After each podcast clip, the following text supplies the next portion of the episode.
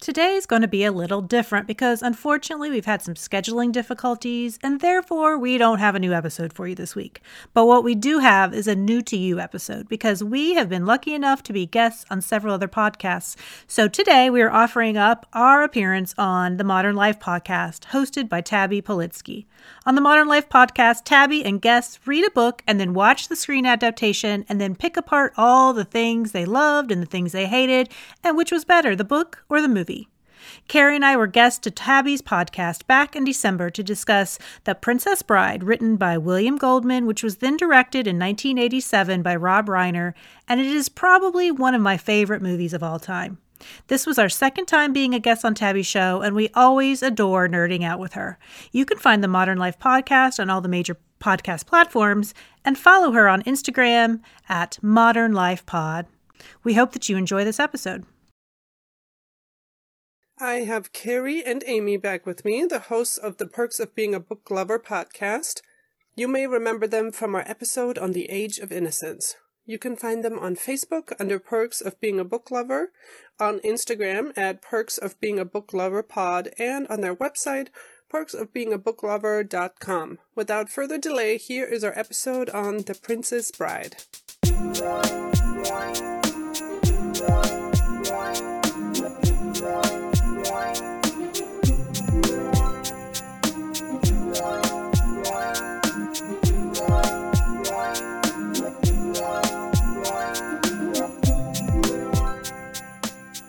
Hello, folks. This is the Modern Life podcast. I'm back today with the perks of being a book lover pod with Carrie and Amy. Hello, you two. Hi, Tabby. It's been so long since we've talked to you in person. I'm excited to have you. hey, Tabby. I br- Hi, Carrie. Carrie's feeling a little congested today.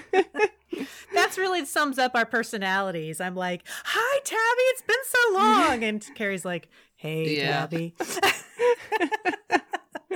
Before we dive into our main topic, which is the Princess Bride, thank you two so much for suggesting this one. We'll just go into our modern thoughts. Amy, what have you got for us today? I have been stressing about this modern thought, but mainly it's because I've been stressing about the holidays coming up uh, that were well, I guess this is going to air, you know, closer to Christmas, but one of the things there's so many horrible things about the COVID era, but one of the nice things that I found last holiday season is that it was very chill.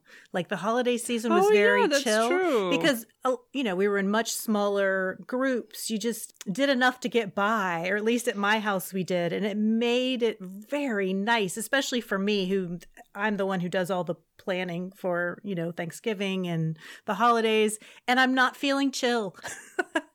I'm not feeling chill at all. I just got a call my mother and father are coming, my mother and father in law, my brother in law, my kids, their significant others, and then my sister and her husband are coming. And then she texted me yesterday and asked if her brother in law and sister in law could come.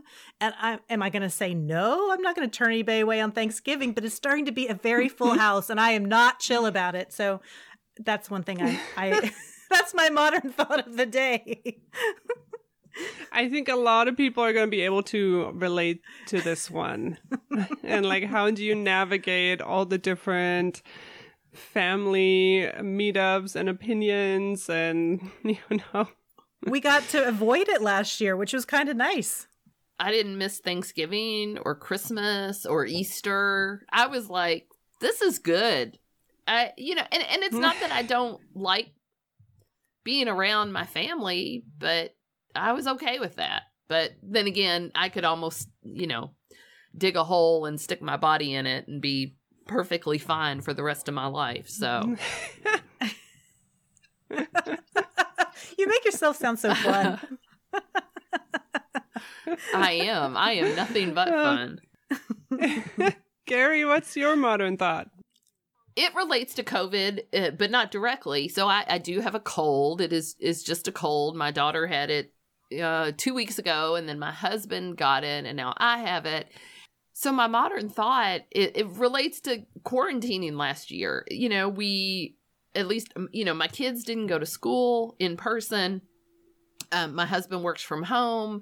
We weren't seeing family. You know, we weren't seeing people And so we didn't get sick at all. Mm-hmm. We didn't get sick. And so now uh, I mean, the only sickness I felt was from, you know, just like a side effect of getting my COVID vaccines. And, and that I knew it was the COVID vaccine, right? So my modern thought is as we start to sort of go back or ramp back up to real life or whatever uh, it is, Mhm. you know, it's like, oh my gosh, you know, you get sick now and you're constantly thinking, well, is it COVID? Should I get myself tested for COVID? Even though my daughter, you know, she tested for COVID the day before she stayed home. She was starting to feel gross, so she didn't have COVID. I know it's not COVID, but I'm like, I should probably get tested for COVID just in case it's COVID, even though I know it's not COVID. And I'm laying around like, oh my gosh, I don't feel. G-. I you, I just don't know how to react. Not feeling well. Mhm. You don't know how to take a cold anymore. I guess, you know, or I'm like, this is, I don't know. But at the same time, I noticed, so I was supposed to have people, we're, we're looking into having our kids' bathroom remodel a little bit. And I was supposed to have people come yesterday and this morning. And so I contacted them and I was like, I've got a little cold, you know, I can wear a mask, but if you want to reschedule, and they were all like, yep, let's reschedule, which I feel like in the before times people would have probably been like oh it's just a cold but I, but i'm wondering if Mhm, people are mhm. taking like upper respiratory things a little bit more seriously just on the off chance that you know like well maybe it could be covid or why do i want to take a chance on getting sick anyway so maybe that's a good maybe Mhm. that'll be like a good a good uh, result that people when they do feel sick they're going to be like i'm staying home i'm not going into work i'm not doing these extra things Hopefully, yeah. I think for both of us, it's about the transition back to normal life. yeah for sure Hmm. Yeah, so my modern thought is I've been trying to find some good news, and last month, that would have been October 2021, is the first time the United States has issued its first, like its first gender neutral passport to somebody. cool Um, and I just thought that was pretty amazing. So in the sex box on the on the form, it'll just say an X, and it was issued to Dana Zzyym, who is a 66 year old intersex activist. And the thing is, they had to sue the State Department to get this for themselves. You know, there's no the burden is on them to like do all this advocacy for themselves, which I don't think is great, but at least they finally did get this passport and I feel like it's only going to go forward from here. The thing to note is that they are um, intersex, so this is different from a gender identity because it describes you know your body and how it looks. And there's so many different types of ways people can be born intersex. Whereas with ma- male and female we just think of well you have this set of genitals and you have this set of genitals you know? And i feel like those people who couch their bigotry in like oh i just want to say the accurate thing. Like i don't want to call things what they aren't. And you know all those people who are so stuck in their binary should have been the ones like advocating for this all along if you are saying like you're just interested in the real science and the real biology it's you know it's just one of those things that's like no no you're not so i'm just happy that we got this good news and hopefully there'll be more passports like that to come I did see that in the headlines. I didn't. I don't think I. I didn't. You know, look into it deeply, but I do remember that. That's awesome. You know i mean i'm certainly not a, a scientist but i but i do try to read a lot of sciency things and i'm like you know the people who are like nature isn't like that i'm like you have not read like anything about nature in your whole entire life if you if yeah. you think that like nature is like female and that's what this is and male and this over here on this side i'm like nature does some pretty wild stuff all the time that that is like Yeah. all over the board so i'm just like agreed what what Yeah. i don't know but yeah, I think this um, finishes our modern thoughts, and we can dive into the main topic, which is The Princess Bride. We're going to be talking about the book and the movie, which came out in 1987. Uh, this is from Wikipedia, just a quick summary. Princess Bride is a fairy tale adventure about a beautiful young woman and her one true love. He must find her after a long separation and save her. They must battle the evils of the mythical kingdom of Florin to be reunited with each other. I don't think that we need to go into a whole long synopsis because I think especially American listeners have probably been embedded with this movie in their soul since they were little. At least if you're of a certain age. I don't know about um like Oh, my, that's a good point. my daughter has never seen it and I said, "You have to see The Princess Bride." But she's like, "Yeah, she doesn't care about it. Maybe she one day she will, but I, probably my suggesting it is why she won't watch it."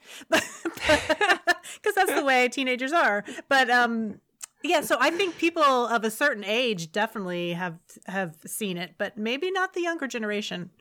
That is a good point. Yeah, I was also going to ask you too, because I finally read the book for this podcast. For some reason, there isn't an audiobook of this one, so it was a little bit harder for me to um, to finally get a hold of it and make time to read it. But the author sets up this whole mythology around the book and even in later editions like never really lets go of. Like he says like his he was told this story and the story is actually written by s. Morgenstern and you know these countries are real. And even when he goes into uh, talking about how the movie was filmed he's saying like andre the giant took him to the florin museum and like all this it just like never stops the way he's kind of holding on to this weird story around the story. Yeah. And I was wondering how you two felt about that. I hated it. Me too. Okay. So I Me had too. I this is the first time that I've read the book. I've probably seen the movie five or six times. I had no idea that there was that whole meta setup yeah. in the book. And when I first started reading it, I was really confused by it. And I was reading the 30th anniversary edition. So there was the initial sort of setup that he does. But then there's also the, he included his 20th anniversary introduction and his 30th mm-hmm. anniversary introduction. And both of them are also commenting on this whole meta situation that he's set up about Morgenstern writing this book and everything.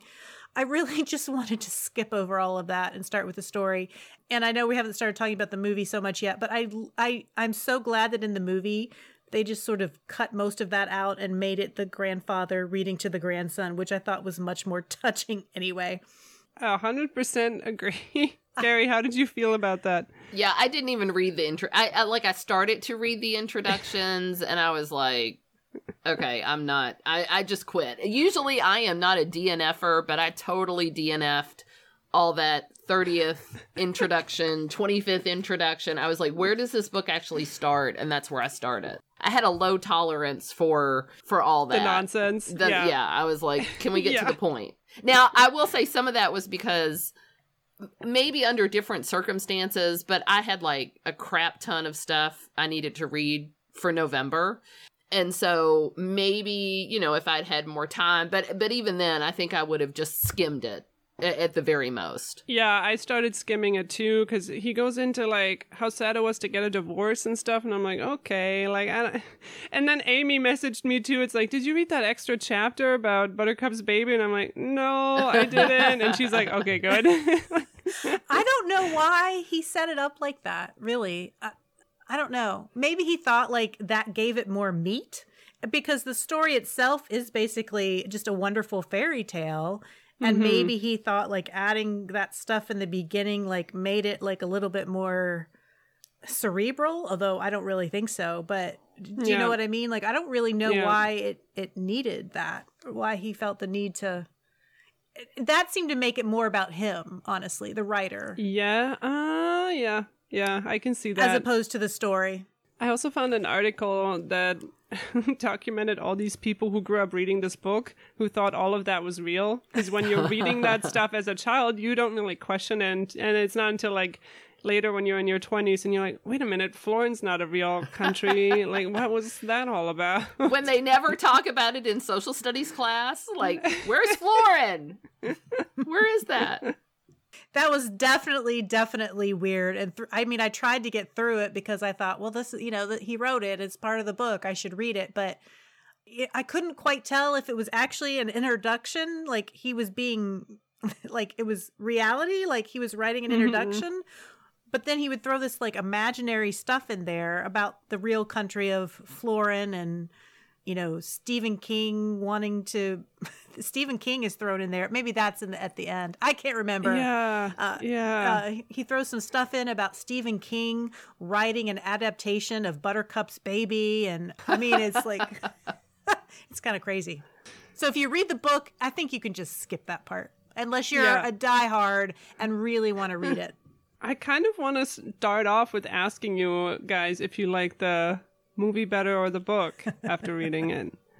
Movie. Movie, but Movie, But yeah. here is the thing: I felt like the book.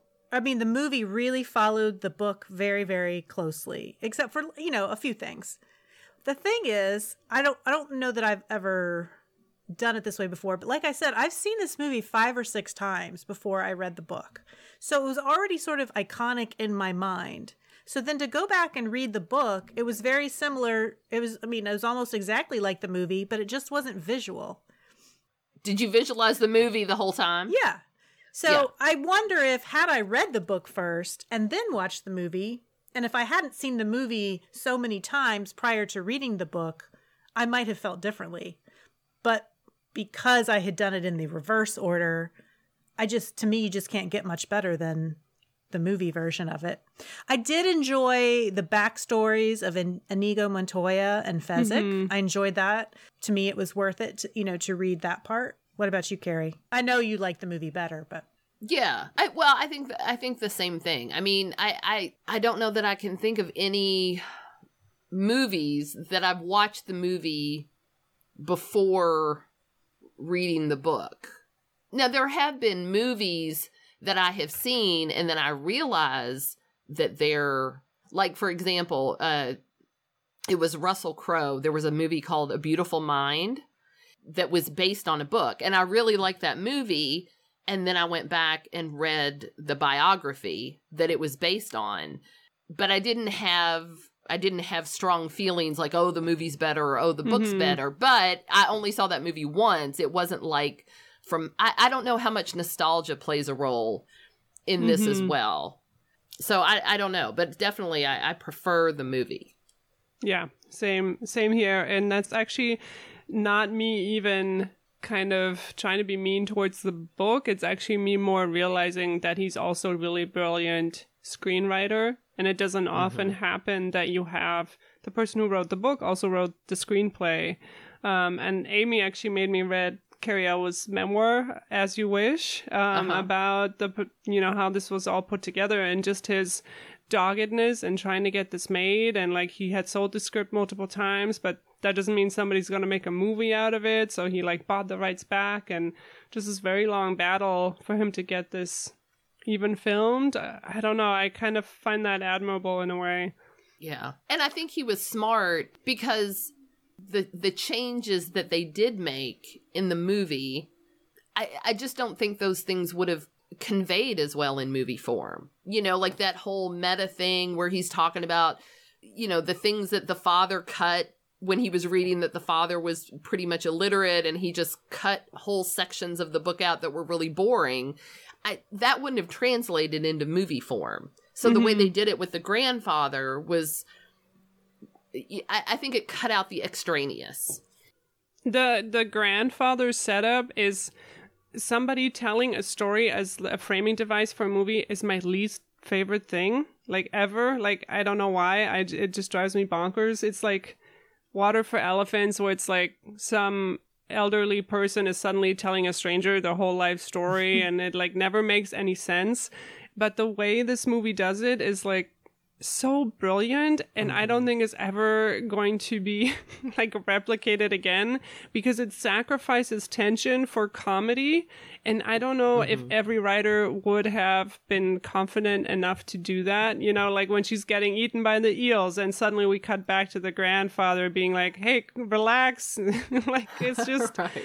there's so many funny moments like that that are they're just genius. You know, ultimately, I think The Princess Bride, it, it's a touching story, right? On a lot of different levels. So you have Westley and Buttercup and, and the touching nature of that, but then you have the, the touching nature of Inigo Montoya and his father, and then you have the friendship between Inigo and Fezzik. You know, I think in a lot of ways, the story is very touching.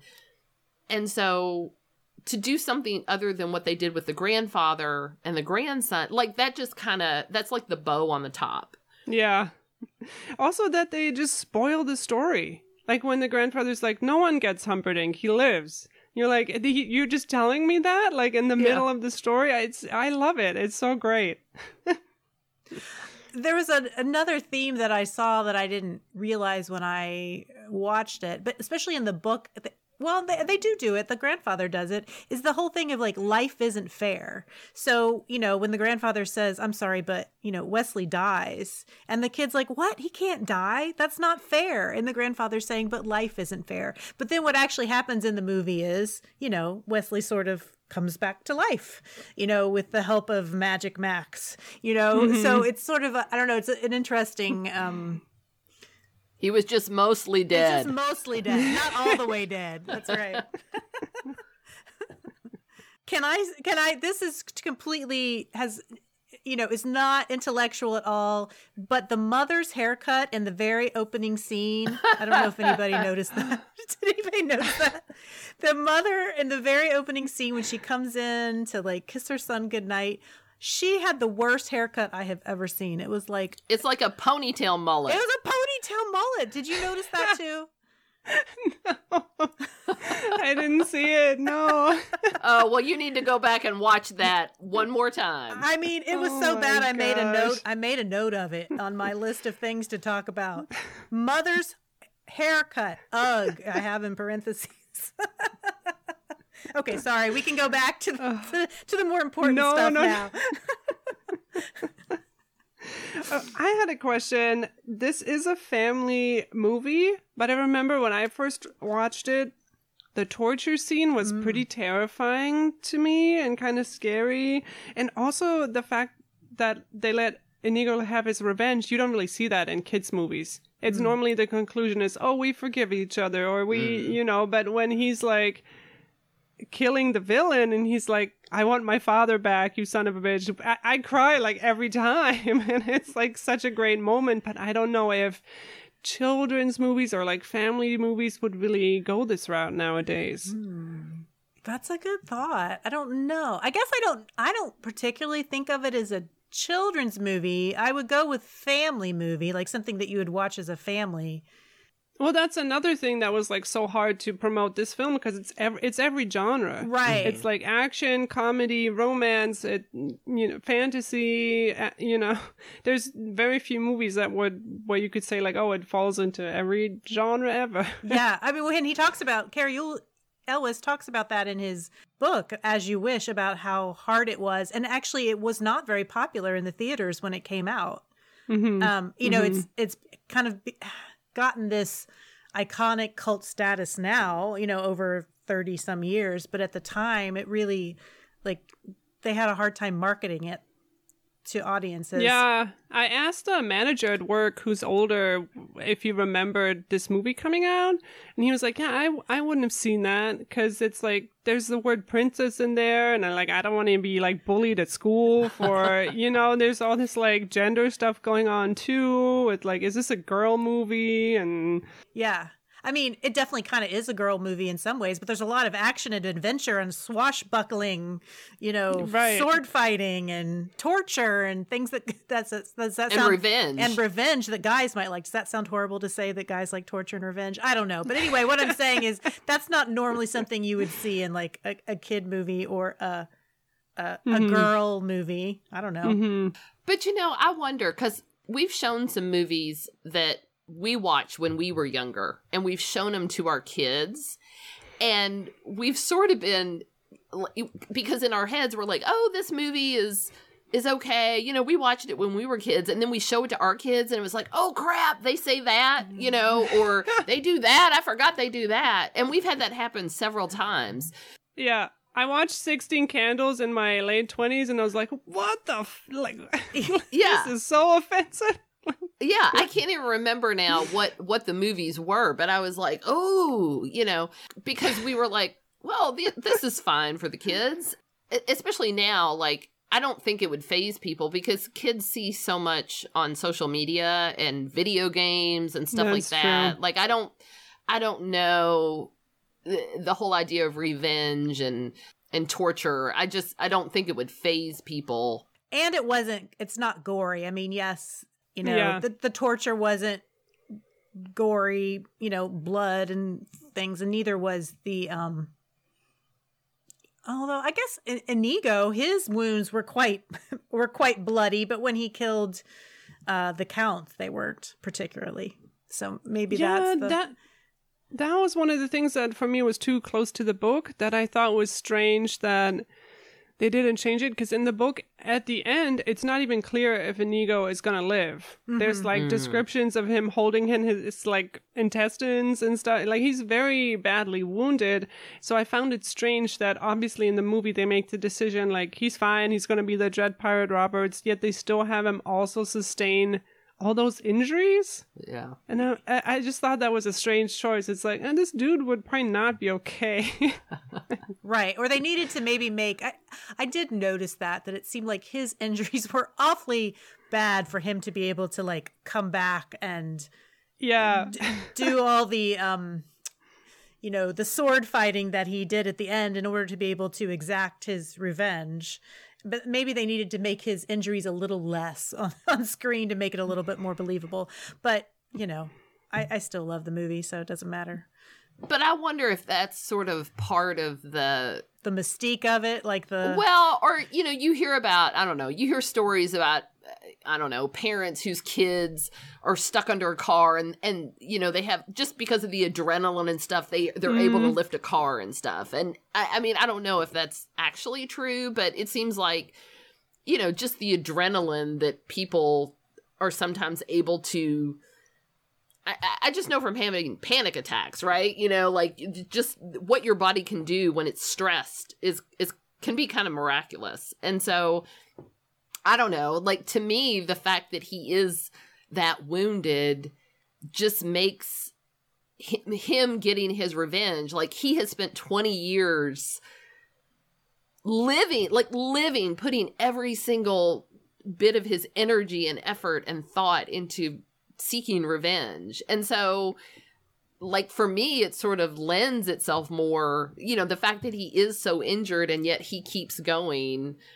I don't know. Like I sort of like that because Hmm. it, it just makes that revenge all the sweeter.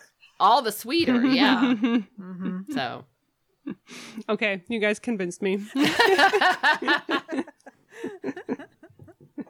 I was also wondering how you two felt about the setup of the romance because I was asking some friends and there was not um there was no consensus. Some people liked it, some people didn't.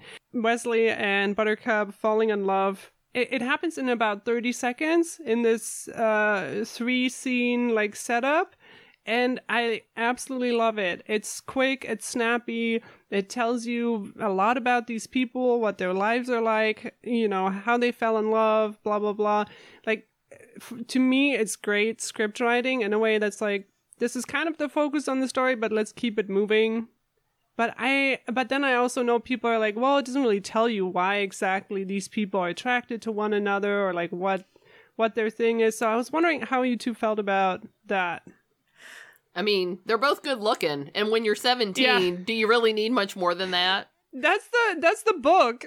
And then they're both on the, you know, they're they, you know, they're out in rural Florin somewhere. And I mean, how many other males and females do they see? Not that many. And if you're, you know, like you said, somewhere between 17 and 21, say, that doesn't take much more than that. You're good looking and there's nobody else to choose from. So there you go. yeah, I just thought it was this cute setup. It brings in the "as you wish" line. That's now like everyone's quoting it. Um, And I had forgotten after watching the rewatching this the other night. I had forgotten how dreamy Cary Elwes was at that time. I really thought he was. I mean, I've seen him in other things since, and he's matured. He's still dreamy. He's still he's still a good looking guy. But I think he I think uh, he was maybe like twenty two or twenty three when they filmed this. He was surely good looking.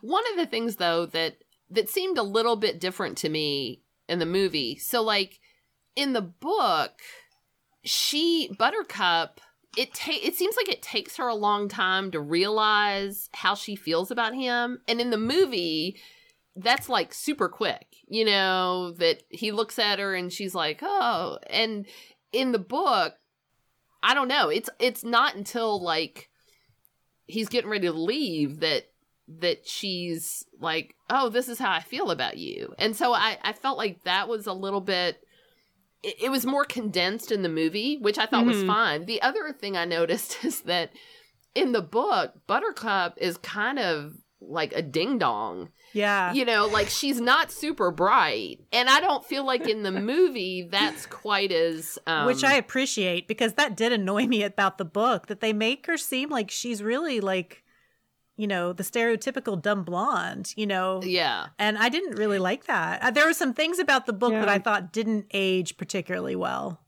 Um, and that being one. And then there was a, although this was more about the meta part, but him talking about his son being like really overweight. And um, do you know what I'm talking about? There were some sections, um, Was that one of the sections I skimmed? perhaps, but he, but he talks about his son just being really overweight and how, you know, that was so awful. Anyway, there were some, there were some parts of the book that I thought didn't age particularly well. Um, but Buttercup being a ding dong is one of them. And I'm in the movie, she's not really, she might be extremely naive, but I don't think that she's necessarily dumb. That's interesting you guys bring that up because I had something in my notes about that and then I took it out. but it was, yeah, there was this moment when Buttercup at the very end kind of comes into her power. So she has been going to all these like queen classes or whatever. Like she's doing the diplomacy, she's doing the etiquette. Like part of her journey is her kind of getting a little bit more intelligent and queenly. And at the end, when they ride away, she climbs on top of the horse and then says, I am the queen, go check on Prince Humperdinck. And that's how they get away because everybody just believes her. And, you know, she, she commands them so well that they just run into the castle. But, but part of what was so strange to me is that he, she like steps on top of the horse, like gets out of her saddle and like stands on the horse. and for some reason, the imagery of that like totally ruined that scene for me, which is like, why would anybody do that? And also, it wouldn't, that's not a cool thing to do unless you're like a circus performer. like, I, anyways, yeah, Buttercup is not as fully realized as a character in the book as, for example, Inigo and Fezzik, who get all these wonderful like backstories and stuff. I do agree with that. Yeah. At one point, Westley says, well, Westley says, Don't you understand anything that's going on? Buttercup shook her head. Westley shook his too. You never have been the brightest, I guess. yeah, And I'm like, What? I'm true like, love. Westley wouldn't say that. Because that's kind of a jerky thing to say. That kind of leads me into my next scene, which I always had an issue with until you guys made me read this memoir, and that is the fire swamp scene. Because in the movie, Buttercup has been very, um, like, she's been making a lot of decisions. And she hasn't really been like a damsel in distress. Like she jumps in the water. She's like, sure, there's eels. I'm gonna like try to swim away. She has all these great comebacks to her kidnappers. Uh, you know, she she's with the dread pirate Roberts and just tosses him down a hill. Like she's pretty uh you know, forward in the things she's willing to do. And in the fire swamp suddenly she turns into this like just doesn't do anything, is constantly crying for Westley, you know. she like is barely able to punch this like one little rat in the nose with this weird prop. And then Westley is or sorry, Cary Elwes was saying in the memoir, like the set was really awesome, but the costumes that they put you know these dwarves in for the rats. It looked kind of cheesy even though like they're doing their best acting job. And he was like is it too campy and unrealistic? And that's finally what made me go oh like buttercup is only incompetent because i think this is supposed to look way more scary and way more like if this was filmed today there'd be like massive cgi and the rats would be like You know, so finally I was like, okay, I, I can make my peace with the with the fire swamp. Well, and I'm trying to remember in that thing. I mean, I think that there was a well, there was an accident on the set, wasn't there? There was some point where either Cary got injured or Robin Wright got injured. Do you remember what I'm talking I don't think about? in the I don't think not in the, the fire fire swamp. swamp? No, I Oh, think she was a little scared about having her dress set on fire. yeah. And I know they were also apprehensive about Cary was announcing that he's going to go head first into that little prop thing they made for the um for the quicksand because it wasn't designed for that, but it just looked lame to have him go in feet first. But everything ended up fine there. Yeah, it- it- because they talked about actually the author, the, the author William Goldman, who the screen who was the screenwriter too. He, even though he knew that her dress was going to come on fire, he oh, screamed. yeah. He screamed on set, "She's on fire! She's on fire!" Because he'd forgotten, and they had to like redo the whole scene because of that. Which I he was seemed to be like a bit of a rattle. Like there, there's another story where they can't find out where all this weird audio is coming from, and turns out he's like praying out loud behind one of the sets, and the mic has been picking it up the whole time. Like he's like so nervous about this movie getting made. It's like maybe he just not needs to not be there. Yeah, yeah.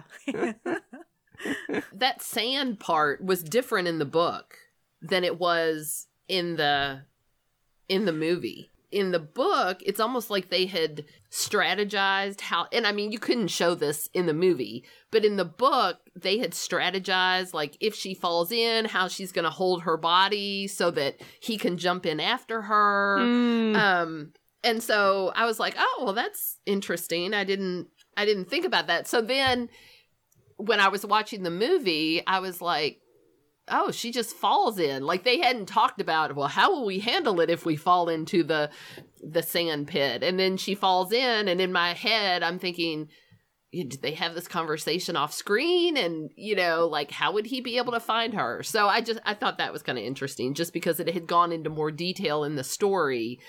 But in the movie, it's just she falls in, he jumps in, he finds her, and they're up. But it probably wouldn't have been too e- interesting to listen to them strategize how she's going to hold her body, you know, like a starfish or whatever. Well, it was, it was scarier in the book because I think, like, as he's trying to reach for her and he can't see her, he grabs something thinking it's her, and it's like ske- it's a skeleton. Like, I mean, so Yeah. if maybe they because this was done before CGI or any that kind of thing, that maybe just would have been too hard to try to figure out how to to film.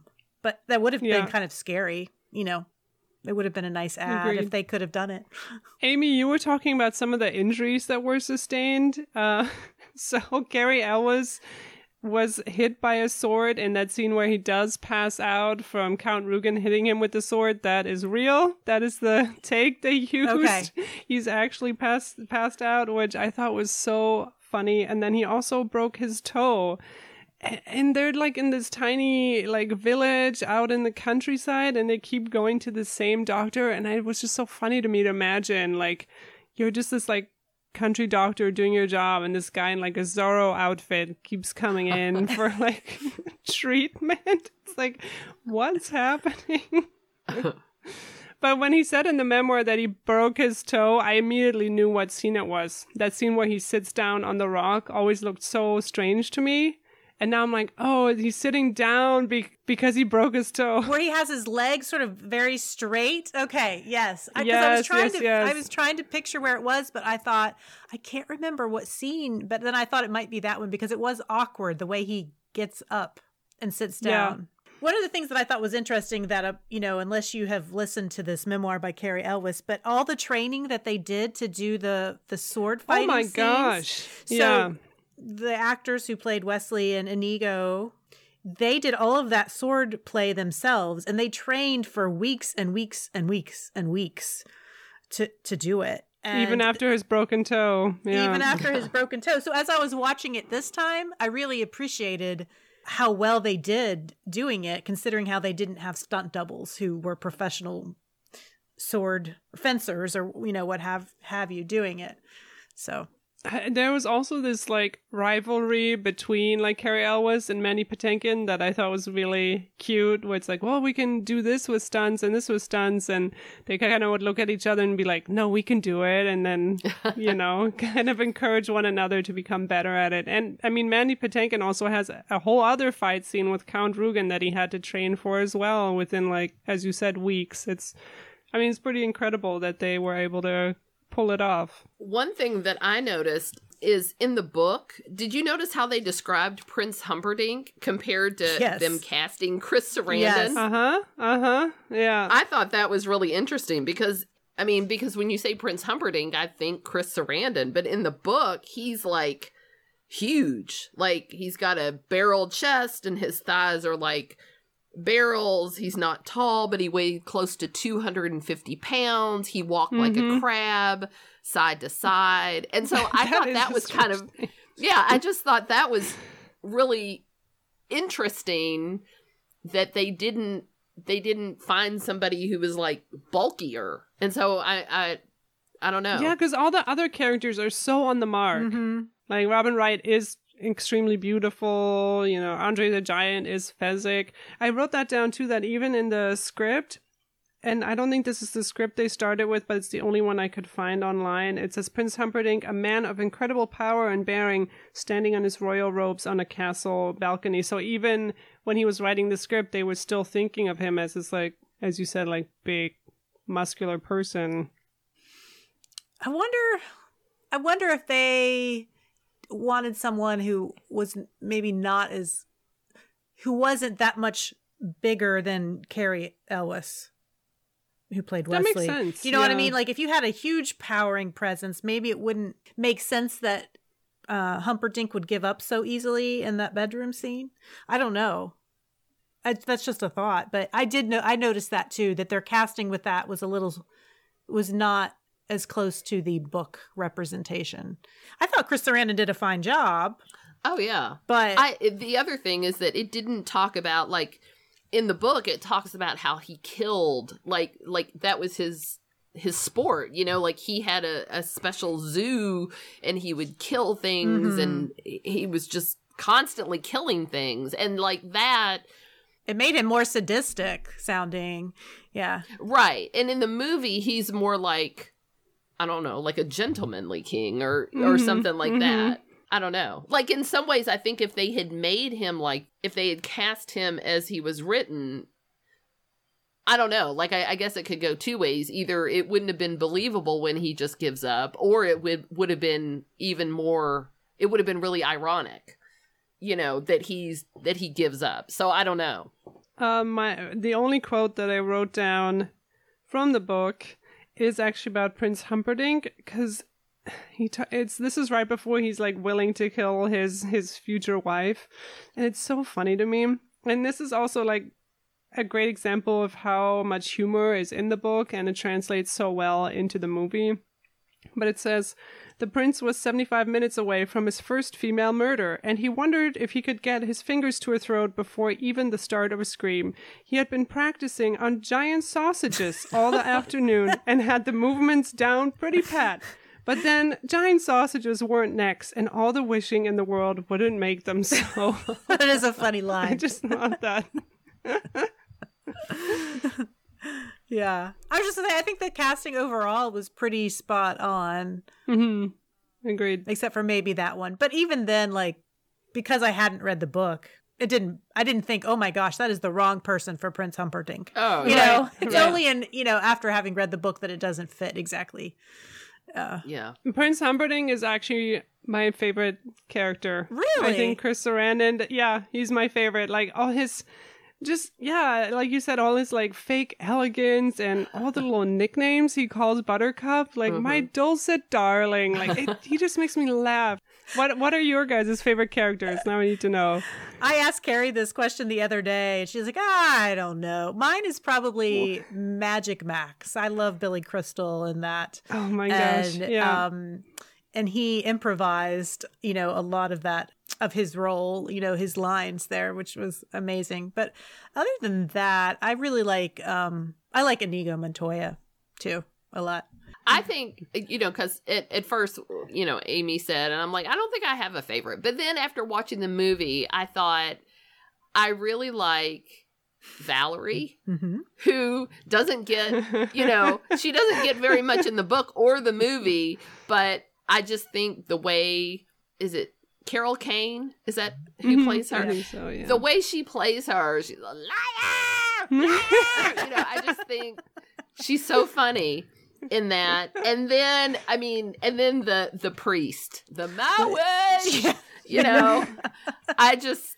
they don't they're not huge characters, but I think that they are part of of what makes the movie so Yes. funny because you have these just these oddball characters that I don't know that really add to it. yeah. They make it unique. Yeah, I mean, it's like in a book when you have like sometimes it's those little details, you know. And Yeah. for him to think up to think up a priest that would talk with a lisp like that is just kind of Right. funny. I don't know.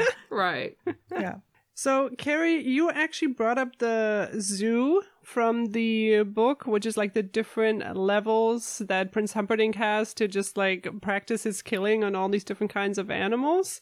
And one of the th- scenes they changed was the guide my sword scene for the movie. So instead of having Inigo and Fezzik fight through all these levels of the zoo and try to get to Westley at the lower level, um, you know, you have this scene of them knocking out the albino and then they find the secret switch to get into the dungeon. And to me, that's one of the strongest examples of what a great screenwriter he is, that he's willing to like let all this stuff go for the movie. It's like, well, we don't have the budget to have like 20 million animals and fight scenes and we already have enough fight scenes in there. So what, you know, it probably wouldn't fit. And that scene is is sweet again because it reminds us of the relationship between Inigo and his father, you know, and it's also like funny at the end and it accomplishes so much in such little time. Yeah. well, and I, I think too, it also plays into that idea of like sort of happy accidents, you know, and Hmm. and I feel like that's there were a lot of things, especially when they're when Westley and Inigo and Fezzik are trying to get into the castle.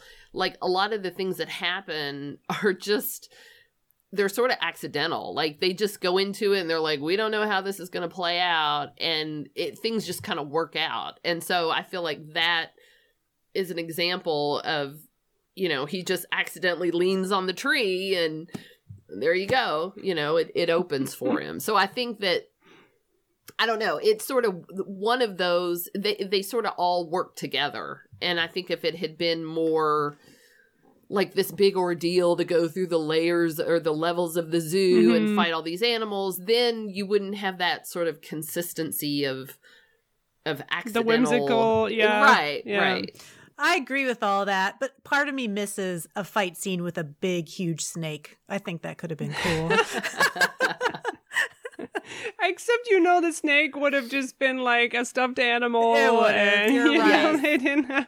You're right, but a girl can dream, right? It would have been cool if they could have made it work.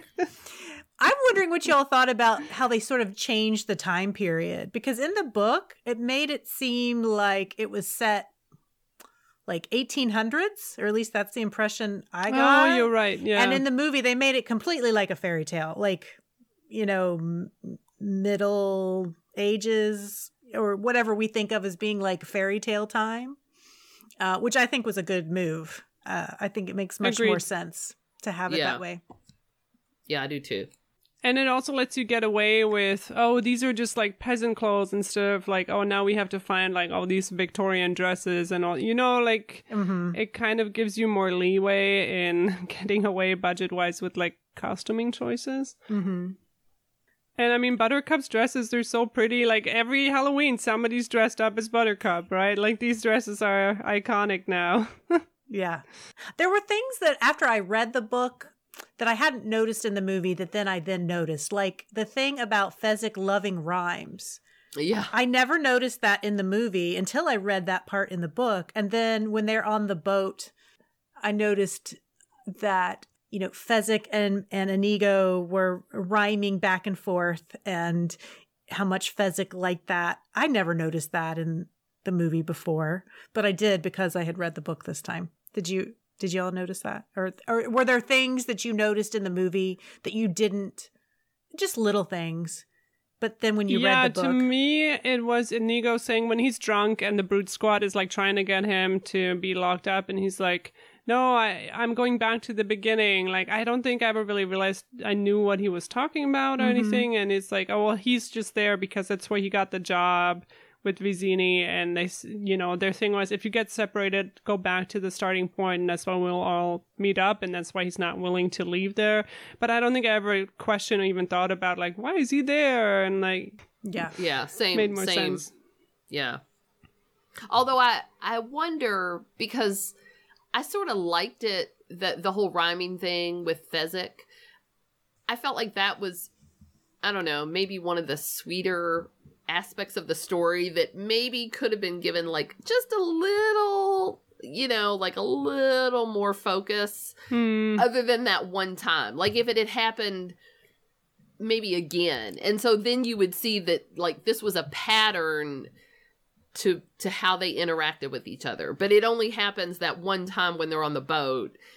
I think there's a few more times later it? Are on, there? but I think you're right that they don't really. um There's not a They big like lens on it or anything. Yeah, they don't they don't like I don't know. I just felt like maybe a little a little more emphasis. I I agree. That would have been better. Although you said that they did Tabby, and it's very possible. I there was a lot of it, especially between Inigo and Fezzik, that I found unintelligible. Mainly on Fezzik's yeah, part. yeah. Like he's talking, but I can't always understand what he's saying. And apparently, when they were filming, like his French is so thick and he doesn't really speak much English at all that he was. They had a hard time, I think. Like Yeah, he had to sort of concern. memorize. He had to memorize the the lines and how to say it because he doesn't really speak English. yeah. When he picks up Inigo and he's drunk, the first thing he says to him rhymes with what Inigo just said. So that's Oh, how you know that um you know this is Fezzik and but I agree that it it's hard to hear him sometimes. Um, I had another little thing from the script that also relates to Fezzik, and that's the line where he says, "I just want you to feel you're doing well. I hate for people to die embarrassed," and that's when he's fighting with Westley, and to me, that's like a very perfect moment of just encapsulating in one line. He's a gentle giant, like he's not really that bad of a guy, and also with Inigo where he's so honorable. And even though he's beat he immediately drops to the ground. He's like okay i lost. You know kill me. Make it quick these are these small little moments that make me believe later on why westley would work with them why they would you know become friends uh, you know and it just kind of shows the true nature of these two characters really well Yeah. Mm-hmm. What what does Westley say? I would I would just as soon um what is it? I can't remember. I would just as soon destroy destroy a stained glass window Right, than kill an artist like you Yeah. Right. Yeah. I love that moment Tabby, how many times have you seen this movie? Uh, quite a few. Quite a few. But I did not grow up with this. My first contact with this movie was in like summer camp when I was in the US and I didn't speak any English. And this was a big event. Like one night, people, you know, the kids could watch a movie and they watched The Princess Bride. And I think I kind of pieced out because I was like, I didn't grow up with this. I don't know what this is. And it wasn't until like kind of later on that I started watching it when I could understand what was happening. Mm-hmm. Because I was I was wondering. I assumed it probably wasn't the first time you had seen it, but I wasn't sure No. if you had seen it as many times as Carrie and I have seen it. yeah, I've seen it a bunch. Yeah. So that's funny that you said. Well, I see now why you said it's supposed to be a Christmas movie because in the beginning, with the the scenes with the grandpa and the It's Grandson. technically a Christmas movie. Yeah. there's like a, there's like a s- stuffed Santa in the background or something. But I Yeah. ne- but when you initially said that to me, I was a little perplexed because I didn't I didn't remember it that way or think of it that way. yeah, nobody does. Which makes sense. There's also a scene um with the kid and the grandpa there was a really great uh, action line from the script, and it's when the kid says, "You mean he wins? Jesus, Grandpa, what did you read me this thing for?" and then the next line is, "And he desperately fights for control." Which is so funny to me because we've all been there where we're reading a book and like the author takes like a left turn and it is that feeling of fighting for control. But you, you didn't write the book. You there's nothing you could do about it. It's like you're just there for the ride. I thought Wallace Shawn was perfect as Vizzini. I can't imagine anybody else being him. And again, I don't I he's the only person I can picture because of seeing the movie first so many times before reading the book. But he also doesn't really fit the description of No, the he character doesn't, does he? from Yeah. the book. He's older. He, you know, I got the sense that the Vis- Vincini in the book was definitely not bald. I mean, I was what you would envision like a, a you know a dark-haired Italian man is what I envisioned. Yeah, Right. yeah. Anyway, he doesn't he doesn't fit the the uh, description in the book. But he's but you're right, Carrie. He's he's a great Vincini. Yeah, he's fun. I, I think that even though physically he he doesn't fit like like emotionally he fits because uh, you know I'm just looking through here and and it says the Sicilian winced out loud the Sicilian winced again and that's and that's what he does you know so Yeah. I think that even though maybe physically he doesn't match his mannerisms match Oh, that makes sense. Yeah. Yeah, that's so true. my only other note in here is one of my favorite lines, which is Buttercup saying, Westley and I are joined by the bonds of love, and you cannot track that, not with a thousand bloodhounds, and you cannot break it, not with a thousand swords. I love that line. Because he's it's so scary too. Like Prince Humperdinck in that scene is very scary. He's holding like a dagger. He's like forcefully gripping her and like you know escorting her to her room, and she's not having any of it.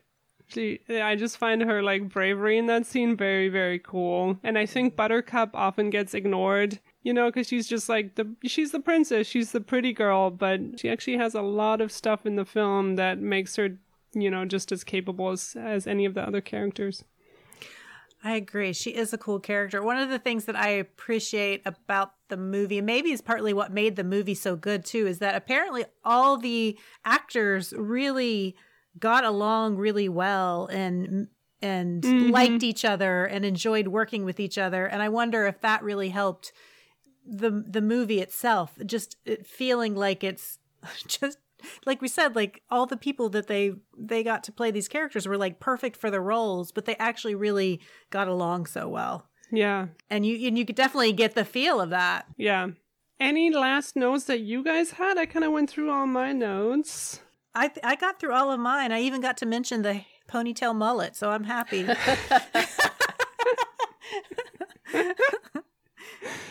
Oh man, I did like seeing the the grandson's room.